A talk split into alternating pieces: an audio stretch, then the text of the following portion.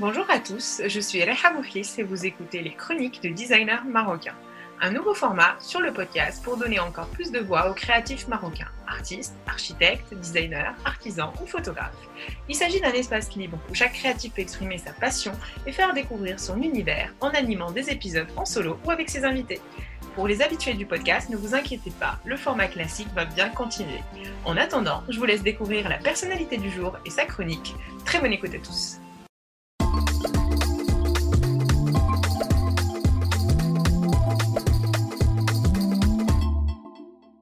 Salut, moi c'est Lamia et je suis architecte d'intérieur.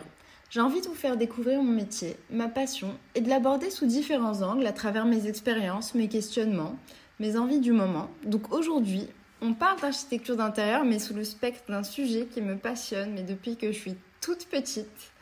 Indice, ça peut être hyper délicat, imperceptible, ou alors ça peut être à l'inverse quelque chose de complètement bouleversant, ça peut parfois être gênant, voire déplaisant. Alors qu'est-ce que c'est que cet élément qui peut venir donner une dimension supplémentaire à un espace sans qu'on puisse ni le voir ni le toucher? C'est pas aussi dingue que ce que ça en a l'air puisque je vous parle tout simplement d'odorat et d'expérience olfactive. Donc par définition, l'odorat, c'est le sens qui permet la perception des odeurs.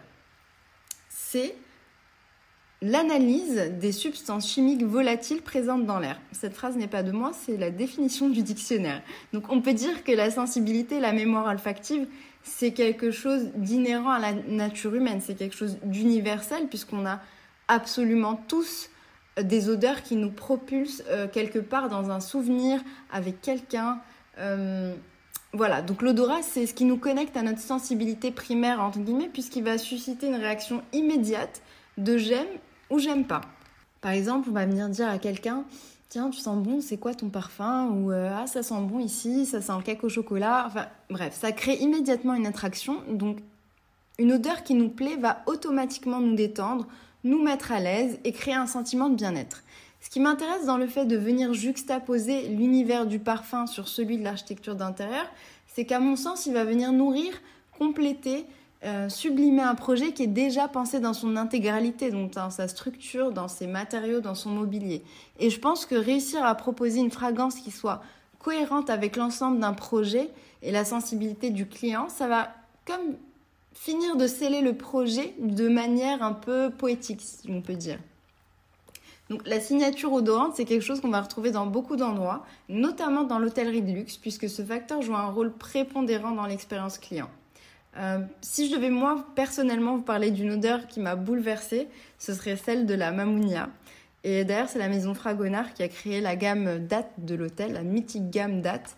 Euh, en plus de, l'âme et de la beauté du lieu, euh, ce parfum, est unique, entêtant, enivrant. Il est là pour vous envoûter du matin au soir. On dirait que dès qu'on rentre dans le lobby ou dans l'ascenseur, on, on, pense plus correctement tellement l'odeur est prenante. Pour accompagner et souligner l'expérience du dépaysement, on va retrouver des odeurs typiques du pays dans lequel on se trouve. Par exemple, ça va être très largement euh, la fleur d'oranger ou le bois de cèdre au Maroc la citronnelle en Asie, euh, l'ambre ou le musc au Moyen-Orient, etc., etc. Vous remarquerez aussi qu'on retrouve ça dans plein d'enseignes, plein de boutiques de prêt-à-porter par exemple, qui ont une odeur hyper distinctive, dans les instituts de beauté. Euh, voilà, donc vous l'aurez compris, notre odorat est sollicité en permanence et ça fait vraiment partie d'une stratégie marketing et commerciale pour nous faire vivre une expérience spéciale, pour nous faire vivre un moment inoubliable.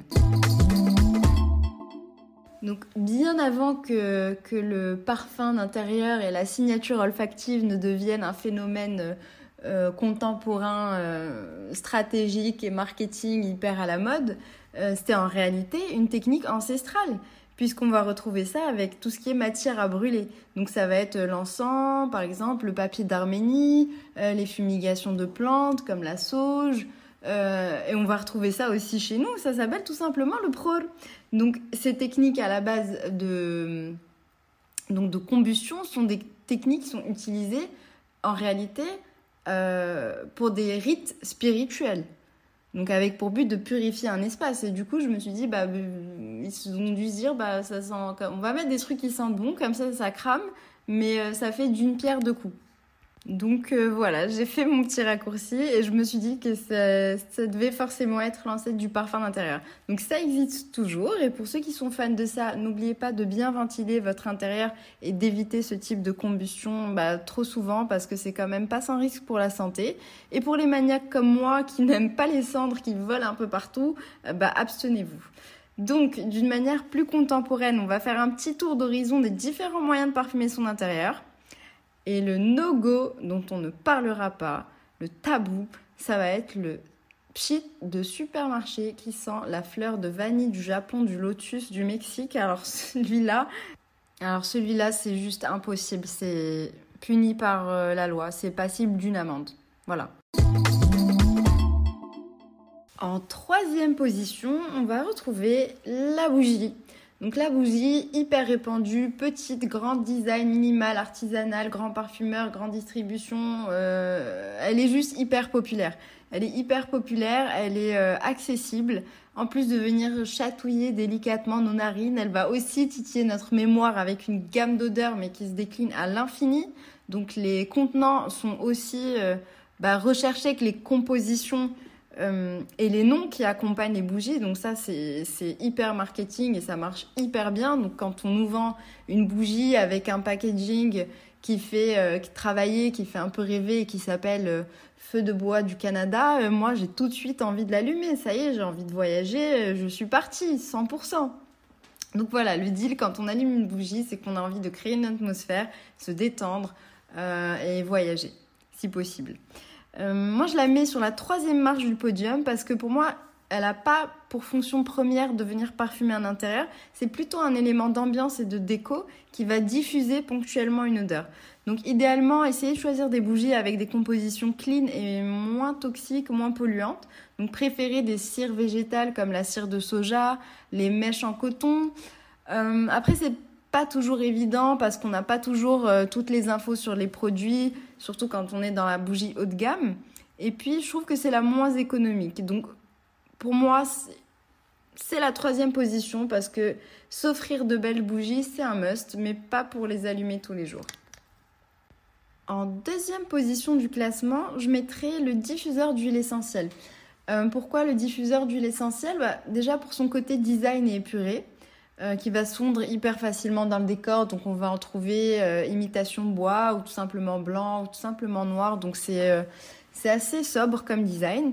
Et je trouve ça aussi parfait pour ceux qui cherchent une alternative à la bougie, tant sur le plan composition qu'économique, puisque ça va être une solution beaucoup plus long-termiste. Et un autre truc cool aussi avec le diffuseur, c'est qu'on devient son propre petit alchimiste, puisqu'on a le choix on a un choix euh, hyper large d'huile essentielle qu'on va euh, va choisir en fonction de notre humeur. Donc si on a envie de se relaxer, on va opter pour de l'huile essentielle de lavande, d'ylang, de petits grains. voilà, après on peut choisir des huiles essentielles avec des propriétés, des vertus antibactériennes. Donc on va retrouver l'arbre à thé, le ravinsara, la citronnelle. Perso que j'adore, j'adore l'odeur de la citronnelle, ça me ça me transporte tout de suite en Asie. Euh, bref. Et sur la première marche du podium, le seul, le vrai, l'unique et l'indétrônable parfum d'intérieur. Pourquoi? Tout simplement parce que comme son nom l'indique, on va retrouver le côté précieux du flacon de parfum et le même process d'élaboration euh, délicat et complexe par des nez parfumeurs.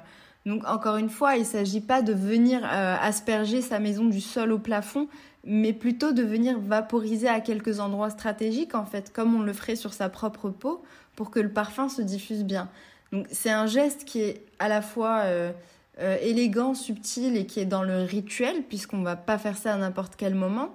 Et, le, choix de son parfum d'intérieur, en fait, c'est quelque chose qui doit nous ressembler et qui doit nous refléter. On doit être en parfaite harmonie avec. C'est pas quelque chose qui doit prendre le dessus sur tout le reste.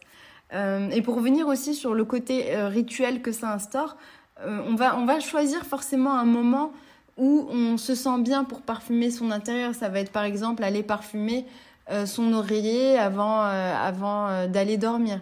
Donc c'est quelque chose qui nous met immédiatement dans un état de détente et de relaxation puisqu'on sait que euh, ce qui nous attend, c'est une bonne nuit de sommeil. voilà, donc ce geste délicat de parfumer son intérieur, c'est comme se parfumer en fait. Et je trouve que c'est euh, tout à fait élégant et donc c'est quelque chose d'élégant et personnel en fait. C'est comme ça que ça doit être. Donc pour choisir son parfum d'intérieur, on y va au feeling. Il n'y a pas de bon ou de mauvais parfum, ça doit nous ressembler, on doit se sentir bien avec. Euh, voilà, donc pas de règle quand vous choisissez votre parfum d'intérieur pour juste que vous vous sentiez bien. Maintenant, quelques tips pour parfumer votre intérieur de manière euh, subtile, sans que ça fasse euh, parfumerie. Pensez à parfumer les textiles plutôt que de saturer l'air. Donc, l'odeur va se diffuser beaucoup plus longtemps et plus délicatement. Euh, choisissez des endroits stratégiques. Donc, comme on n'a pas envie d'être saturé d'odeur dans toute la maison, privilégiez plutôt les chambres et les salles de bain, qui sont des espaces plus propices à la détente et la relaxation. moi, moi, personnellement, j'adore parfumer mes oreillers, les rideaux. Euh, je trouve que l'odeur se diffuse mieux, c'est plus subtil et puis, euh, euh, puis j'adore les odeurs de fleurs blanches. Voilà, en ce qui me concerne. Bref, donc comme je vous le disais, on y va au feeling, pas de règle pour choisir son parfum. Et puis ma dernière petite solution bonus, parce que personne n'a dit que parfumer son intérieur c'était pas accessible, bah tout simplement homemade, parce qu'on n'a pas besoin de débourser des sommes astronomiques pour que ça sente bon chez nous. Pensez à faire votre propre pot pourri si vous vous sentez l'âme créative. Euh, pensez à porter à ébullition, par exemple, des écorces d'orange, de la cannelle, des gousses de vanille, euh, des sachets de thé. Enfin, faites vos propres petites expériences. De un, c'est hyper créatif, et de deux, bah, c'est hyper écolo. Et ça, c'est ma maman qui m'a appris à le faire. Et euh, sinon, autre solution, sortez des petits sablés du four, faites un cake au chocolat, l'odeur du pain grillé, l'odeur du café, faites caraméliser des pommes, tout ça, aucune bougie, aucune brume, aucun encens ne pourra vous transporter comme l'odeur des petites choses simples du quotidien qu'on adore, qu'on aime et euh, auxquelles on ne prête pas forcément attention. Pour finir, j'ai envie de vous lire un petit passage d'un livre qui m'a passionné et qui, euh, qui est un de mes livres préférés encore aujourd'hui. Il y a une évidence du parfum qui est plus convaincante que les mots que l'apparence visuelle, que le sentiment et la volonté. L'évidence du parfum possède une conviction irrésistible. Elle pénètre en nous comme dans nos poumons l'air que nous respirons. Elle nous emplit, nous remplit complètement. Il n'y a pas moyen de se défendre contre elle. Extrait du chef-d'œuvre de Suskind, Le parfum. Et vous, si vous pouviez emprisonner une odeur pour toujours, ce serait laquelle? J'espère que cette petite chronique vous a plu et qu'on se retrouvera bientôt pour une autre chronique.